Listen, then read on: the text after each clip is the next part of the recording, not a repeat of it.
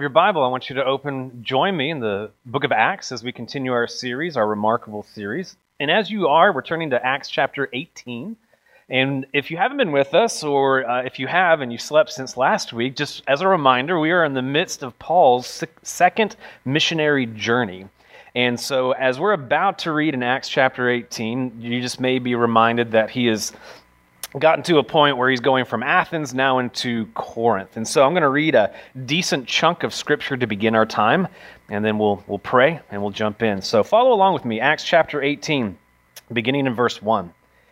After these things, he, Paul, left Athens and went to Corinth. And he found a Jew named Aquila, a native of Pontus, having recently come from Italy with his wife Priscilla, because Claudius, the, the emperor, had commanded all the Jews to leave Rome. Just a quick side note this is a true historical thing that you can find in documentation that the Emperor Claudius caused the Jews to leave Rome out of just the entire city because there was one named Christus who was causing a bit of a ruckus. This, but it's believed that it's Christ, that Christ was causing quite a bit of a disturbance, and so they have the Jews kicked out of Rome, and Aquila and Priscilla are now here in Corinth. So he came to them, Paul, and because he was of the same trade, he stayed with them, and they were working, for by trade they were tent makers, more specifically, leather workers. And he was reasoning in the synagogue every Sabbath and trying to persuade the Jews and the Greeks, which was Paul's MO. Go into a city, there's a synagogue, go to the synagogue and teach and proclaim Christ.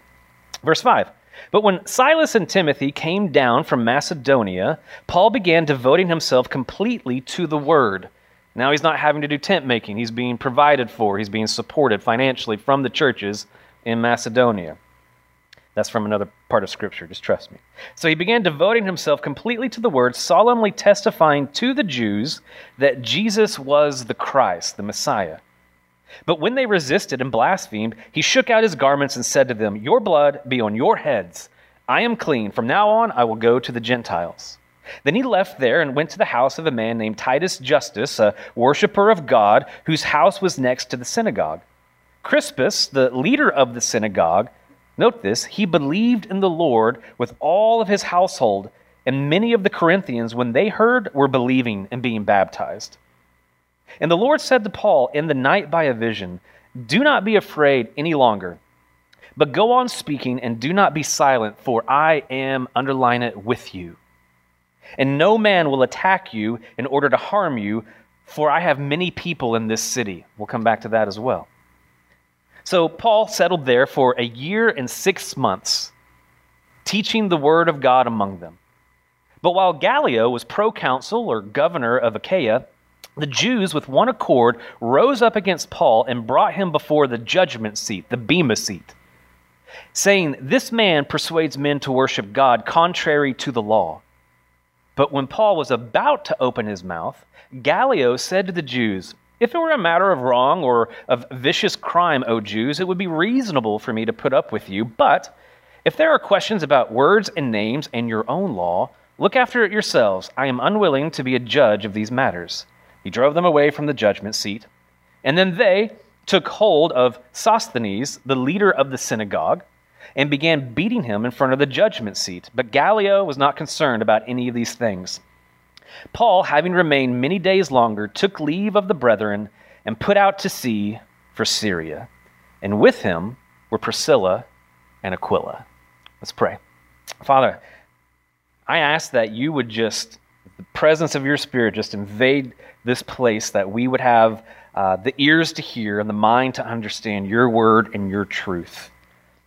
And where you're sitting right now, would you just pray? I realize that all of us come into this place with all kinds of things on our minds and hearts. Take just a moment and follow the words of Peter that you would cast all your cares to Jesus right now so that you could hear what God has to say.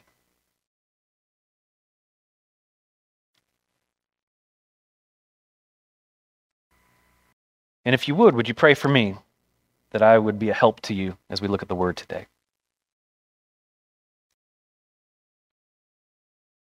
Well, Father, we come to you in Jesus' name. Amen. So it was the year 2015. It was one of the most difficult but also life changing years that Tiffany and I, my, my wife, that we were able uh, to experience. Whenever 2015 happened, uh, it started with possibly no longer going down the route of adoption because we'd been waiting two years for an adoption. We finally got word that an adoption was going to happen and that we had been chosen. We went to the hospital, went through the whole ordeal, had a sweet little baby girl in our home for two weeks, and then that was crushed and didn't happen. The same time, before all that took place, God was already at work in our heart and our lives as a couple to begin praying and considering moving from a place of comfort and familiarity and support, uh, structure, security, and to pack up what we had and follow what we believe, what we knew that God had called us to do, which was to be a part of uh, work, church work, ministry in Middle Tennessee. We didn't have all the answers, but we knew that God said go, and so we went. And sometimes when we hear God say to do something, we think that it's going to maybe be an easy path. It's going to be clear. It's going to be a yellow brick road, and you're going to go this way and that way. And it's going to be smooth, and you're going to have the sweet little lion and the sweet little scarecrow and tin man. And sometimes you just find those crazy monkeys and the witch. And it's just difficult. It's not the easiest thing. In fact, it can be quite discouraging. And so throughout the process of 2015, we're dealing with the grief and the loss of that dream and that moment of that little girl that was taken from our home. And, and then we knew that we were needing to leave the church that I had been pastoring and Tiffany had been a part of for the last eight years. And we were leaving an environment where we were loved and where we were cared for. But as we, as we made our way out and as we were doing so, uh, we knew that we needed to sell our home and we wanted to be transparent with the church. We didn't want it to be something to where, why is your house up for sale? That's kind of weird. Are you guys leaving? So we wanted to be transparent with them. Small town, you can't really get away with that kind of stuff. So you got to have those kinds of conversations. Church was incredibly supportive. They thought that we'd either go on the mission field or we would be a part of church planting work. So they weren't shocked, but at the same time, they were incredibly gracious, allowing us time to be able to sell our home we get our home under contract, and we are about a month from that being finalized when the seller or the buyer backed out. And at that point, it was so much else had gone on, it was time for us to make the move, even though we didn't have everything all figured out. And I would like to say that when we made the move, knowing that this is what God had for us to do, that we showed up in Middle Tennessee and we had this wonderful place and our house sold immediately right when we were driving away from Pauls Valley, Oklahoma. And it's like the Lord just said, bam, your house sold. You don't have to worry about it. And we just knew, man, we both got master's degrees. We're going to show up in Middle Tennessee. People are going to be asking us, will you work for me? And it was like, no, no, that's not going to happen. And uh, so that was a bit humbling and a little bit of a issue. But, but the thing that happened is in a moment of just a hard year, incredibly discouraged, a bit distressed, a bit distraught, tired, weak, emotionally drained, God brought someone into our life. Actually, He brought a lot of people into our life. But you know, when you're like that, I, I can't be the only one who's ever had experiences like this. You know, when you're like that and it's just tough, it's easy to kind of become very insular, like insulated of yourself and be like, man, God, where are you? And sometimes we don't recognize there were actually a lot more people of the Lord around us than we realized that were there for us, supporting us. We were just ready for the big, miraculous moment. But there was a man by the name of Parker, Parker Bradley, who was a friend of my brother, essentially a stranger to me and Tiffany and us to him. And he said, uh, Hey, your brother and sister in law are moving here. I know they're needing a place to stay. They can stay with me. And so we're living with this single 45 year old man, celebrated our 10th anniversary downstairs. and we're in this place where we're very humbled and we're frustrated and we're kind of broken a little bit. We had a lot of highs and lows of like, oh, we're living for the Lord. It's like, but where are you at? And what we got from Parker was not just a moment of encouragement, it was a season of encouragement. Because in our mind, we thought, we'll be here for a moment. But God said, you're going to need to be there for a season. We were there, interestingly enough, Paul in Corinth, a year and a half. We were there for a year and a half. We thought it might be two or three months at maximum. And here I am, a grown man with a wife, and I'm like, I can't provide for her. God's called me to be here to be a pastor. I'm not living out my purpose or my calling. But all the while, here's Parker giving us a roof over our head, not worrying about overwhelming us with rent, having meals with us. And he was one of the guys in my life that kept saying, every time I'd see him, he'd go, Pastor, when are you going to get to preach? I was like, that's a good question, Parker. He was always encouraging me and Tiffany. There are people in your life, sometimes we almost miss them because we are so overwhelmed and distraught with what we're going through.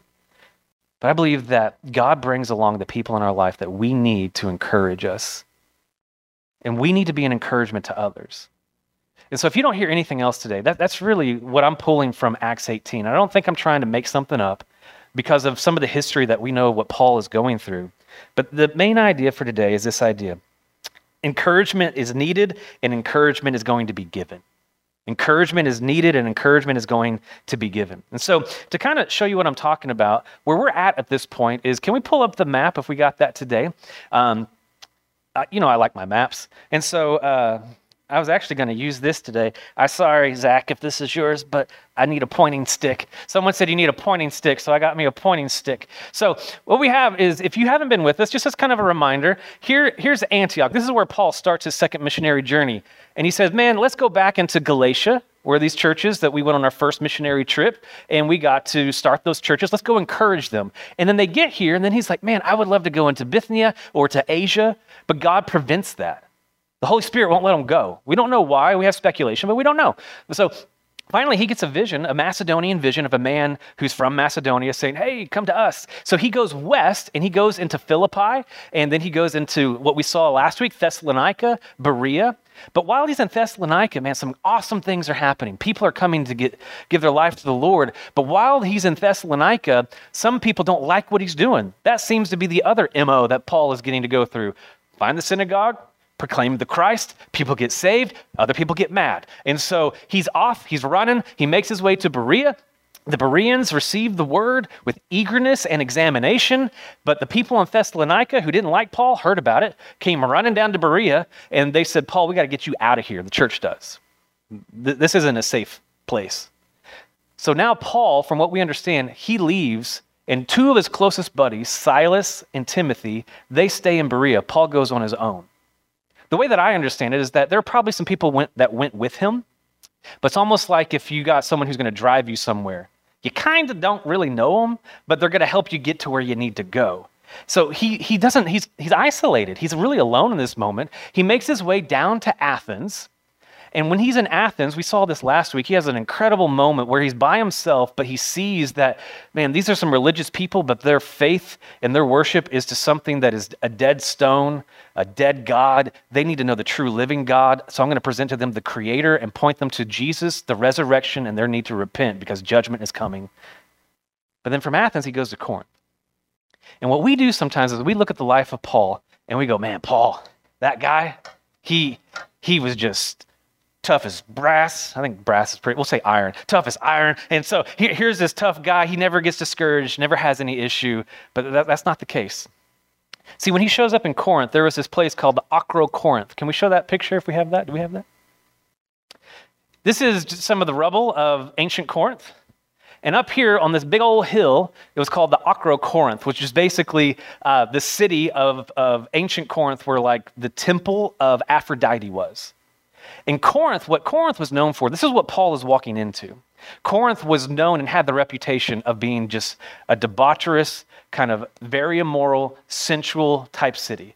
Because this city was one of the major populated places. Athens, not nearly as large as Corinth, because Corinth is at a major crossroads, not only of a trade route by land, but also by sea. Like a ton of people, of travelers, are coming into Corinth all the time. And what happens is, as part of some of the draw is those who were of the world were like this is a place where i can get involved with a temple priestess which is basically just another word for a temple prostitute and so sexual immorality is just rampant in this place this is the den that Paul walks into. He's already alone. He's already a bit discouraged. And you say, Are you just making that up? And no, I'm not. Listen to these words from Paul when he wrote to the church of Corinth this is years later. This is, this is later on in his ministry, but he writes to him. And in 1 Corinthians 2, verse 3, he's saying, And when I came to you, I was with you in weakness and in fear and in much trembling. Paul's like, I wasn't in a good spot when I showed up to your city. Yes, I'm a missionary and I'm on mission for the Lord. And sometimes we think, oh, well, they're fine. They're living for Jesus. Sometimes living for Jesus and being faithful is hard. And we become fearful and weak and tired and distressed or depressed. And this is kind of where Paul is at. It's in moments like that that we need encouragement and we need God, especially in this moment where you, you guys, I think you, you, you'll resonate and understand this. There are moments where it's like, I know in my head, God is good. And I know that He will never leave me or forsake me. But I feel like, where are you at? Like, I, I, I need that, that, that sense or that feel that what I know to be true, I'm experiencing. And, and right now, I need that. I need encouragement. So that's the first thing we're going to look at here this morning encouragement that was needed, specifically for all of us, but we're going to look at Paul's situation. And what God does is God shows up. Paul needs encouragement, and God shows up in, I'm going to show us four different ways. One is this He shows up with his people, God's people. Did you notice in verse 2, it talks about Aquila and Priscilla. There's going to be a couple that we're going to look at a little bit more closely at the end of our time. But this is a new relationship. God has his people and he has new relationships ready and in store for Paul to be ministered to. It's not happenstance that they're here. Uh, they've been kicked out of Rome and they show up in Corinth, and look at what they do for Paul. They give him a roof, they give him a job, they give him security, they give him a relationship. And he met him in church, more or less, synagogue. He didn't stop and say, Oh, I miss, Paul, I miss Silas and Timothy. He was like, No, no, no. Here's a couple that's on board with Jesus. We're traveling together. We're going to lock arms together. Same is true for us. If you're a part of this place, man, invest in relationships with one another. Even if you kind of know each other, man, develop in those relationships because we're going to lock arms and we're going to we're going to go uh, together. The other thing that we find is in verse 5, there's old relationships that finally show up in Paul's life. And that's such good news. Sometimes when you get that phone call or that text from someone you haven't heard from a while, and you're like, man, why are they reaching out right now? Maybe that's what you needed to hear in that moment. And what you have in verse 5 is finally Silas and Timothy come down from Macedonia. And they don't just come down, we know from other scripture that they come down not only to be kind of in the presence of Paul and, and just have that ministry to him in person, but the churches of Macedonia had collected an offering so that Paul could give his entire focus and attention to proclaiming the word. He, he, he, he, he, when he needed it, he had the occupation, the vocation to do some leather work, to do some tent making in order to be able to provide for himself. But now he's able to just give focused, 100% priority to the teaching, to the proclamation of the word of God. And that's, that's what he does. And so he has new relationships, he has old relationships. This isn't on the screen because I found this even this morning because I was looking at it as I always do on Sunday morning. Is in verse 10, uh, look at the end of that verse. In verse 10, it says, For I have many people in this city. That's interesting. What kind of people do you have in this city for me, Lord? So that way I don't feel alone and I'm encouraged. Well, listen to what Paul wrote about the Corinthians in 1 Corinthians chapter 6. He says, Do you not know that the unrighteous will not inherit the kingdom of God? Do not be deceived, neither fornicators, nor idolaters, nor adulterers, nor effeminate, nor homosexuals, nor thieves, nor the covetous, nor drunkards, nor revilers, nor swindlers will inherit the kingdom of God. And such were some of you. But you were washed, you were sanctified, you were justified in the name of the Lord Jesus Christ and in the Spirit of God. When Paul shows up into Corinth, he has nothing really but strangers. By the time he leaves, he has family. I realize that some of the people that you work with, that you live down the street from, you're like, strangers, and they're kind of crazy, and they kind of bother me. It's true. They may be hard and hardened and hard of heart, but those strangers, can be dramatically transformed by the washing of the blood of Jesus and the renewal of the Holy Spirit in their life. And they will be strangers no more. They will be your brother or your sister in Christ. God is saying, Paul, man, you are not alone. I got people, my people, all around you. Some of them, they aren't even my people yet, but they're going to be. They're going to be. You be faithful. I'll bring the people, I'll bring the encouragement. The second way he encourages is his presence. I told you to underline it in verse 10, but in verse 9, he gets this vision from the Lord, and the Lord says, Don't be afraid. Go on speaking. Don't be silent, for I am with you. I don't have time. This is one of the things that I love to, to talk about this idea of with. The presence of God is so essential for what we need encouragement for is we need someone to just kind of be there with us, to just kind of be in, in, in, our presence. And so much of what we see, some of you may remember this from Mission Point Academy, our first session, um, is, is what we lost in the Garden of Eden wasn't that the likeness of God as much as it was the presence of God. They're cast out from the presence of God, separated from God. And the rest of Scripture, from Genesis to Revelation is this story of God pursuing us to be with us. Not because He needs us, but because He wants us. He wants to be with us. And so you see throughout the rest of Scripture, through the sacrificial system, through the building of the temple and the tabernacle, even when it's prophesied that Jesus is going to be born of a virgin and his name is going to be called Emmanuel, God with us. God, the Creator, is going to come and dwell among His creation and be with us, and then take our place of what we deserve for our penalty of sin and take that upon the cross, defeat it through the resurrection of the dead, and then live forevermore. Like that's what we have in Him. And then He says, I'm not going to leave you alone. I'm going to give you a promise and a seal and a comforter. My presence, the Holy Spirit, is going to dwell within you. You're never alone. He is with us. And then we get to the new heaven and the new earth, and man, it's just kind of another unique way in which He is with us. It's going to be, it's going to be incredible. We just need to be there. Can I tell you one of the best things I've ever learned when it comes to just hardship, when you're distressed, we're discouraged, especially when we've gone through grief and loss? Sometimes we want to minister with words, and sometimes words are needed. But sometimes the best thing you can do is just be there and just zip it. because we want to help. I think that's generally what we want to do. Or we want to share from our experiences. But right now, and that's their experience. So when you're coming around to encourage someone and to love on someone, I think you care. Otherwise, you probably wouldn't be there. But sometimes the, the thing that ministered to me the most when we've gone through some of the life that we've gone through and it hits you right between the eyes is somebody just, just sitting with you.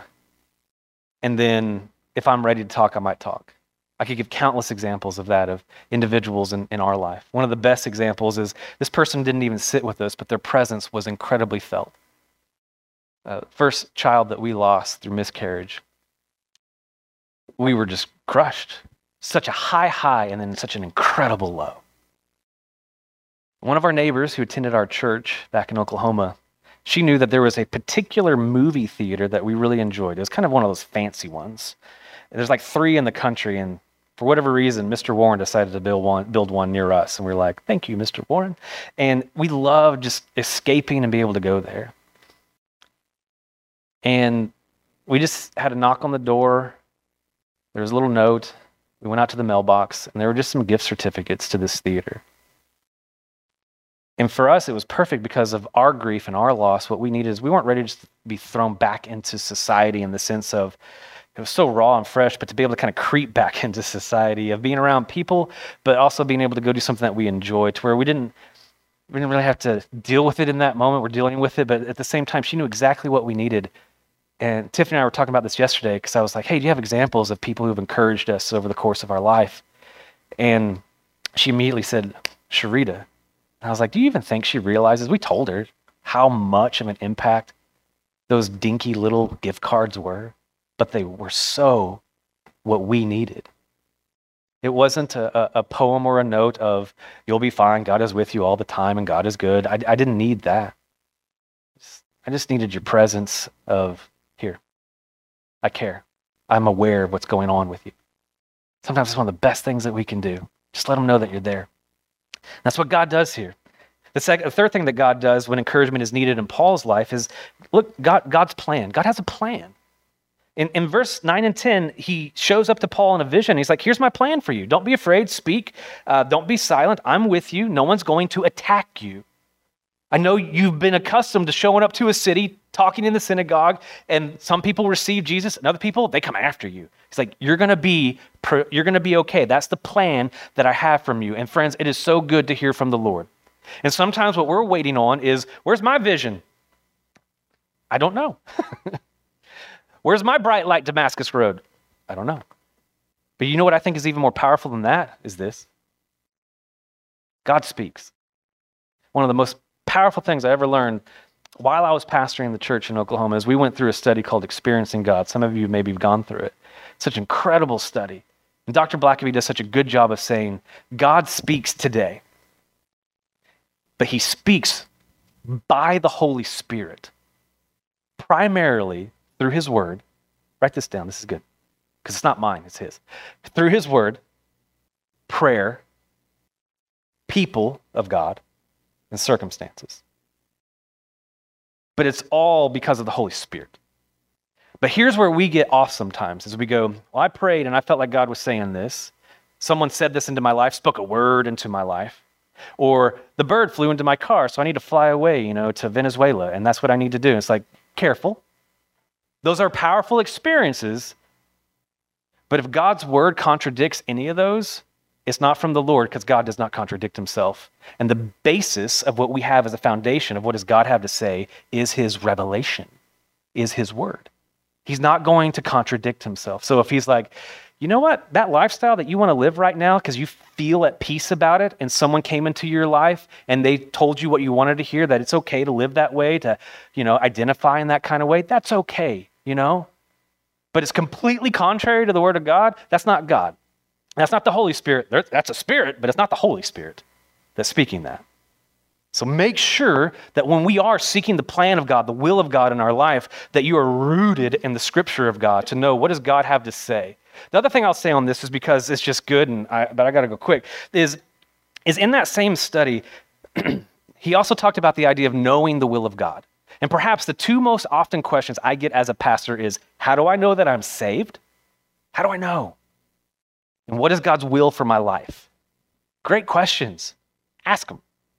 But I love what Dr. Blackaby does, is he says, when asking what is God's will for my life, it's a fair question, but he said, shorten it for just a moment before you make it about you. Just simply ask, what is God's will? Just find out what he says in Scripture. Know what his will is. And his will is not for us to make a ton of money and get retired and just love on our grandbabies and just do, those are things are all fine they're great but god's will is that his name be glorified and that his image be, be multiplied and that, that his name gets out and that people have a chance to hear the proclamation of the gospel of jesus because he wants his kingdom advanced. There's other parts where scripture will explicitly say this is god's will for us and so maybe we start aligning ourselves in those ways. And then as we are living our life in obedience, as we are on mission with God, then God begins to reveal to us through his word, through prayer, through circumstances, and through other people of, oh, here's a specific route that you're wanting me to take as I'm on mission with you. That's something to ask whether you are 15 or whether you are 50 or whether you are knocking on heaven's door is God, what is your will? And then I want to align my life to that. And then, man, I think he's going to start revealing some things, some incredible things to you. So, encouragement needed through God's people, God's presence, God's plan. Finally, God's protection. God specifically says, I'm going to protect you, Paul. But notice this is a specific protection to Paul. Sometimes you could read this and go, well, does that mean I can do whatever I want? Nothing bad's going to happen to me? No, this is what he says to Paul. And even beforehand, he's had other instances in other cities and in other mission trips of where he's been beaten with rods, stoned with rocks, left for dead. He's been imprisoned. And later on, after this year and a half, he's going to get thrown in prison again, and he's going to be martyred for his faith. He's going to be shipwrecked. I mean, he's going to be beheaded because of his faith in Jesus. This specific protection is Paul in this city, in Corinth. You're going to have a season of time where you're under my specific protection. In fact, they give an example of it. Over the year and a half, they just seem to be just kind of moving and shaking and just sharing the gospel, no issues. And then in verse 12, did you see what it says? But while Gallio was proconsul of Achaia, it seems like the political scene shifted. We're not going to get into politics, but sometimes politics shift. Things change. And what happened for a year and a half was Paul seemed to have some religious freedom to be able to proclaim the gospel of Jesus without any repercussions. And man, he took advantage of it. But then something shifted to where the, the mob, if you will, were like, man, we can't really do anything to get after Paul. Something changed, and now they're like, now we can go get him. And they do. They go after him, and they bring him to what's called the judgment seat. Some of you may have heard of the Bema seat. They brought him to the Bema seat. All that simply is, is in Corinth, there was the marketplace, and someone, specifically Gallio, the governor, the proconsul, the judge, would come to the marketplace. There would be this area that would be set up, and there would be a judgment seat where you would stand as a person being judged on some kind of trial, and you, you would the judge would hear all the different evidence and he would make a judgment upon you. And so what Paul's doing here is something's changed. He's now no longer really protected anymore, though he's still being protected here. And he's about to give a defense. And before he even opens his mouth, Gallio's like, no. This isn't even my business. And, and, and through this guy, through Gallio, Paul is still protected. God is still watching out for him in this moment. Now, part of why I bring that up is this the political scene changes, and the political scene can even change within our country. Religious freedom is it's not a right, it's a blessing. We think that it is because of our Constitution, but as we know, constitutions and different things can change, be amended. And so, what we want to do is seize the opportunity of the blessing that we have because we can look around countless countries throughout today and all of history that religious freedom it wasn't their right. And some of them are experiencing hardship right now but they're remaining steadfast to what god has for them. That we would choose regardless of the blessings that we have we remain steadfast for the mission of the lord but while we have them man capitalize on it you have the freedom to proclaim Christ without any real repercussions other than they might call you a name. And capitalize on that because it might be a year and a half later and all of a sudden things change. It changed for Paul in a moment, and a mob has got him, bringing him before the court system. But by God's grace, he's protected in that court system. And so, God's protection is ultimately upon all of our lives. Do you, do you get that? That if you have faith in Christ, though sometimes this may not be the most comforting of words, there is a hope that we have that this is not our home. There is another home for us. That even if you take my life, and yeah, there's certain ways I would rather it not be taken, I have a hope, which is an encouragement, that I will have a crown of victory awaiting me because I chose to remain steadfast for the name and the cause and the glory of Jesus. And can I just add this because we don't have time to get into it? One day, all of you will stand at the Bema seat, the judgment seat, even as a Christian, and you will give an account for all that you have done. 2 Corinthians chapter 5. Go read it later. We don't have time to get into it. So, what we have is now a bit of a transition. Look at verse 18. In verse 18, can we go ahead and throw up that map? For time's sake, I'm going to believe that you guys are going to read 18 through 23. Uh, but for our purposes, to kind of keep things going, I'm just going to kind of show you what happens. So, Paul's in Corinth. It's time for him to leave. He's going to make his way over to Ephesus. Priscilla and Aquila, they come with him. But Paul's point isn't just to go to Ephesus, he ultimately wants to go to Jerusalem. We find out kind of why. He stops from Corinth to Cenchrea to get a haircut. I love that that's just this little thing added. Did you notice that? He got himself a haircut. Why? Because he had a vow. Most people think it's because he had the vow of a Nazarite which is you're going to let your hair grow out. So he cut his hair, and something that you would do with a Nazarite vow is he's bringing literally his hair to Jerusalem. And so as a result, he makes his way from Cenchrea. He's got to stop at Ephesus because they probably didn't have like a one way all the way to Caesarea. And so he makes his way into Ephesus. And in Ephesus, he's got to continue on. And what's so funny to me is this every city he goes into, goes into a synagogue, talks to them about Jesus, and then they run him off. We don't want to hear anymore. He finally gets into Ephesus. He's talking in the synagogue, and they're like, Will you stay longer? We want to hear more. I got to go. And so he just takes off and he's like, No, no, no, I got to go, but I'm going to leave Priscilla and Aquila here in Ephesus, but I'm going on. He ports at Caesarea, kind of the main port in this area. He makes his way up. You'll say it doesn't say Jerusalem. When it says it goes up, to the brethren, it's talking about Jerusalem, the church at Jerusalem. Makes his way to Jerusalem, hangs out there for a little bit, but then he goes back to his home base of Antioch, his home church. And then in verse 23, it's super, super brief. The third missionary journey starts. He's there for a little bit of time, and then he's going back into the region of Galatia. Why? Because he wants to encourage these guys. And what I find is a principle and a rhythm of Paul. Minister to anybody and everybody that's around you, but have a consistency with those that God has placed upon your heart. And I love the fact that we have a partnership with the DR, that we're not a one and done kind of church. That we're like, oh, we'll go here one year, there one year, and there one year. It's one of the things that I was just drawn to whenever I got to visit with Doug about revision in the ministry in the DR is we want to build a relationship so that when you go, and did you know this summer you can go July 23rd through July 30th? Write it down because there's going to be some deadlines for you to get to go. Uh, July 23rd through July 30th. Go ahead and ask off for work. do it. I promise you, you give yourself one week in the DR, it'll impact the rest of your year. July 23rd to July 30th, we have a chance to go back in there. For some of us who've had the chance to go once or many times, you're going to go back and to be able to see relationships of, man, that kid has grown. Wow, this church has grown. Or, man, things have actually gotten harder. How can I help? Like, is there something about partnering with, with, with a group and with the people and being able to go back again and again. And, and I would encourage you now to begin thinking and praying about what would that look like for me, my family? What would that look like? And so that's the transition piece. And now we're going to finish with this encouragement not only needed, but number two, encouragement that is given. We're going to fly through this because of time. So we're introduced to a guy by the name of Apollos. Apollos is a guy that you read about in other parts of Scripture, but look at what it says. Verse 24 Now, a Jew named Apollos, an Alexandrian by birth, an eloquent man, well, he came to Ephesus. So Paul is over here doing his thing. He, he, he, he's made his way to Antioch, Caesarea.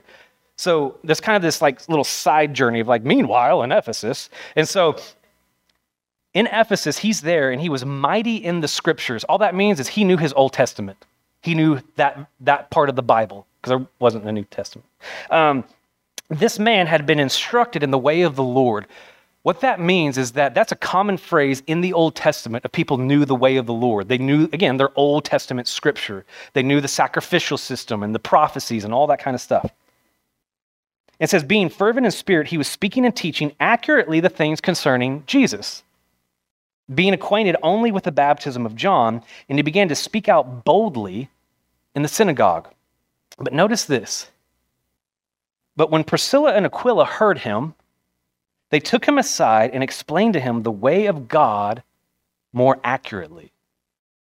And when he wanted to go across to Achaia, to Corinth essentially, the brethren encouraged him and wrote to the disciples to welcome him. And when he had arrived, he greatly helped those who had believed through grace, for he powerfully refuted the Jews in public, demonstrating by the scriptures, note the difference now, that Jesus was the Christ.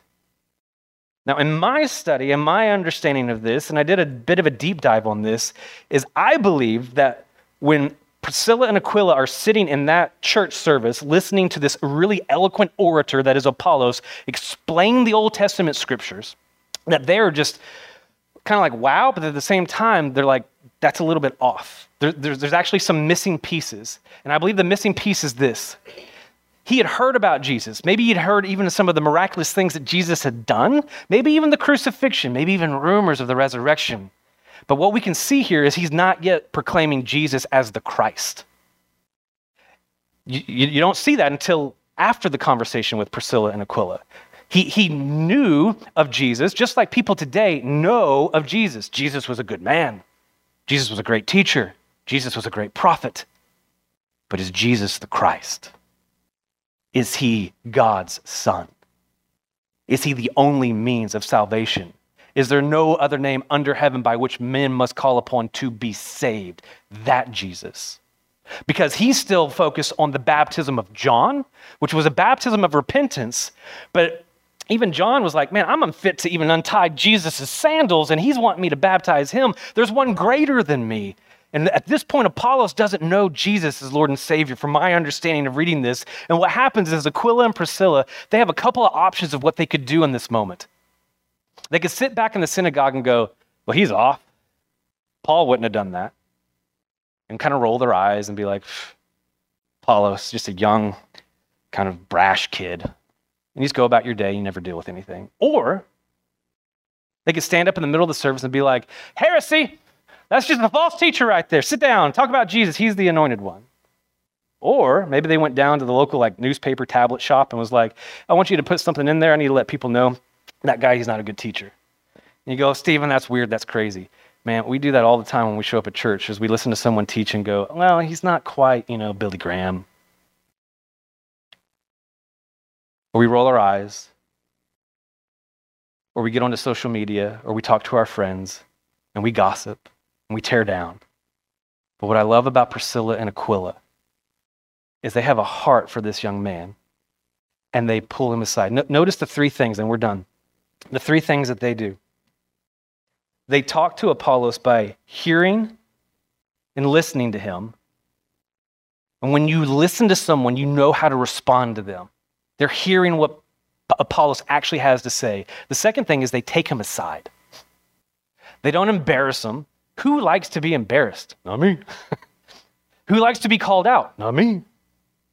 They took him aside. They pulled him aside and said, Hey, because I care about you, let's have a real conversation in this moment.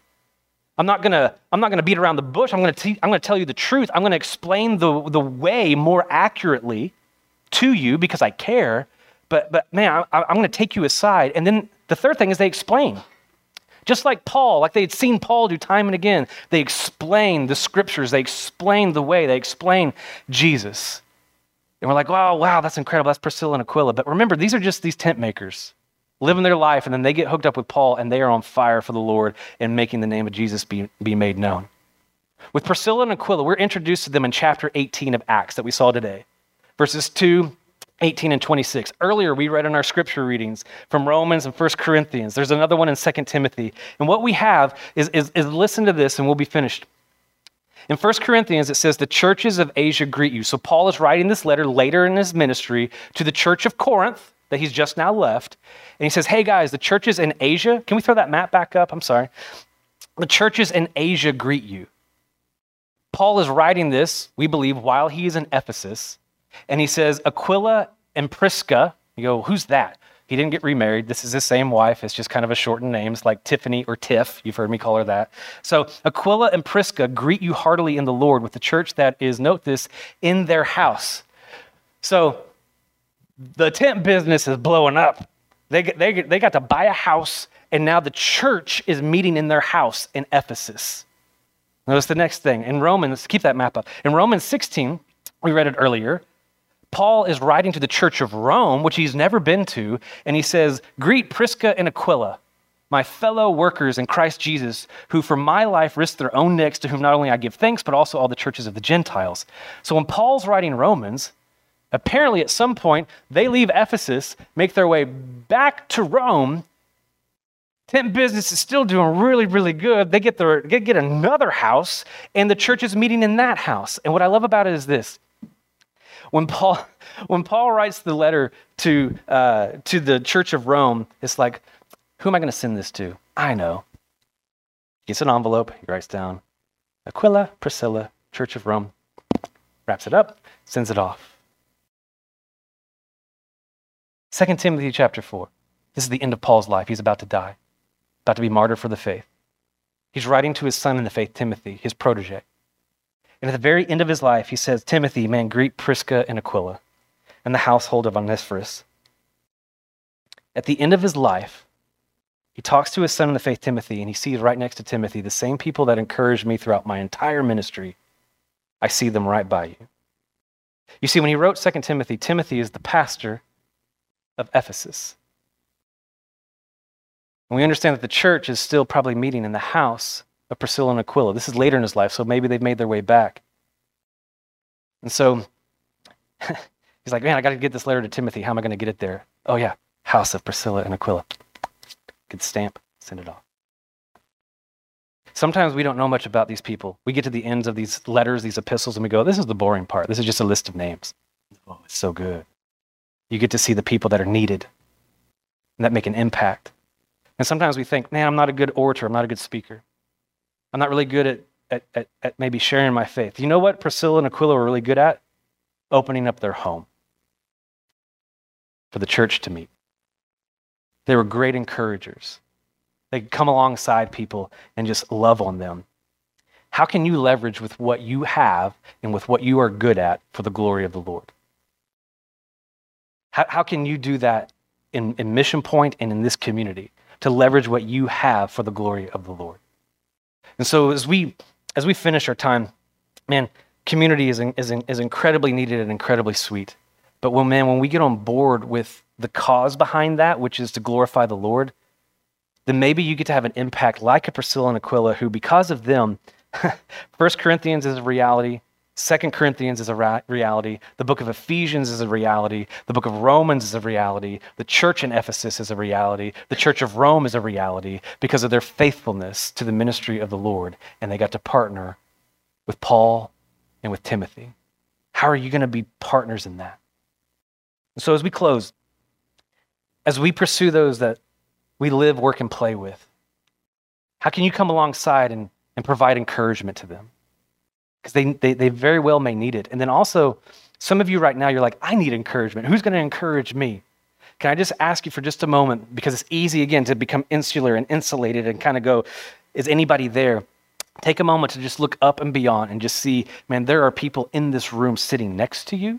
There are people in your small groups that are sitting around you. That there are people in this life that God has brought to you in your life. Will you choose to invest with them and live life with them? And as we do so, we will receive and see the encouragement that is coming our way, and we will be lifted up. Because, as I've told you before, man, we're not intended to live this life on our own. Paul did for a while, and it wore him out. We're created for relationship, primarily with Him, Jesus, but also with each other. We need us, we need each other. Let's pray. Father, thank you so much for your word. Thank you for your presence. Thank you for your plan. Thank you that even right now you're protecting us. And Father, I pray that as we finish our time just in worship of you, as we sing, I pray that for any person in this room right now who is just hurting, is distressed, discouraged, depressed, Lord, that, that perhaps today that they could they could look up and